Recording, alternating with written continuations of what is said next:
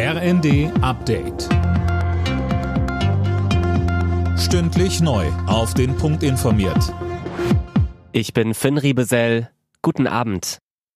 Eine Störung des Mobilfunknetzes von O2 sorgt gerade bundesweit für Probleme. Nutzer anderer Anbieter können offenbar nicht ins O2-Netz telefonieren.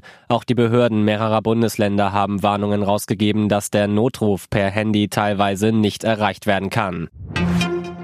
Wegen der wohl verzögerten Auszahlung des Wohngelds kommt von Sozialverbänden Kritik. Die Caritas meint, dass das gerade in der jetzigen Zeit ein Problem ist.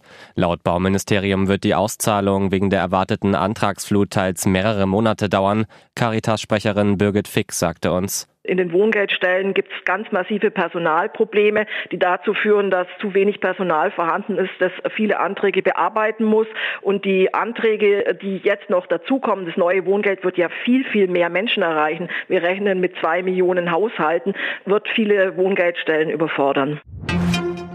Mehr als zwei Jahre nach Prozessstart hat ein niederländisches Gericht drei Männer verurteilt, die in den Abschuss der Passagiermaschine MH17 in der Ostukraine verwickelt waren.